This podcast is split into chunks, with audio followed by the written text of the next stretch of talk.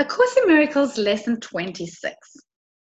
You can find it in your workbook for students on page 40 and page 41. The core lesson for today is my attack thoughts are attacking my invulnerability. My attack thoughts are attacking my invulnerability. It is surely obvious that if you can be attacked, you are not invulnerable. You see attack as a real threat. That is because you believe that you can really attack. And what would have effects through you must also have effects on you. It is this law that will ultimately save you, but you are misusing it now. You must therefore learn how it can be used for your own best interests rather than against them. Because your attack thoughts will be projected, you will fear attack. And if you fear attack, you must believe that you are not invulnerable. Attack thoughts therefore make you vulnerable in your own mind, which is where the attack thoughts are. Attack thoughts and invulnerability cannot be accepted together. They contradict each other. The idea for today introduces the thought that you always attack yourself first. If attack thoughts must entail the belief that you are vulnerable, their effect is to weaken you in your own eyes. Thus, they have attacked your perception of yourself. And because you believe in them, you can no longer believe in yourself. A false image of yourself has come to take the place of what you are.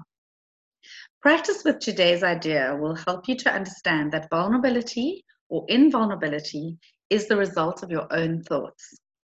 Nothing except your thoughts can attack you. Nothing except your thoughts can make you think you are vulnerable.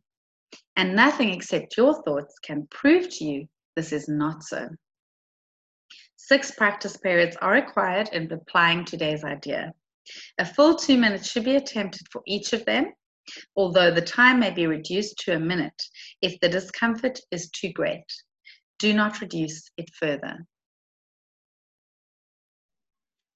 The practice period should begin with the repeating the idea for today, then closing your eyes and reviewing the unresolved questions whose outcomes are causing your concern. The concern may take the form of depression, worry, anger, a sense of imposition, fear, foreboding, or preoccupation. Any problem as yet unsettled that tends to recur in your thoughts during the day is a suitable subject.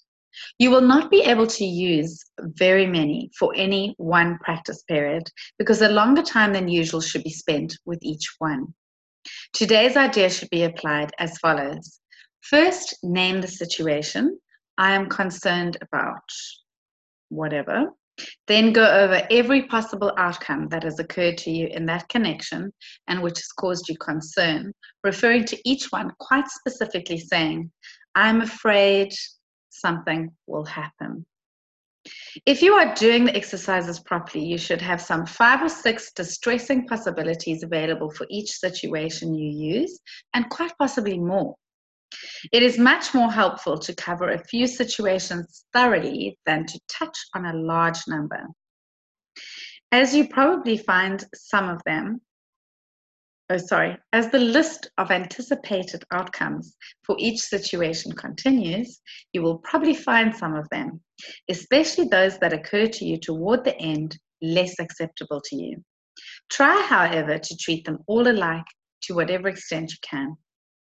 After you have named each outcome of which you are afraid, tell yourself, that thought is an attack upon itself.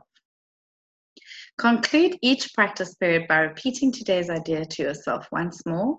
My attack thoughts are attacking my invulnerability.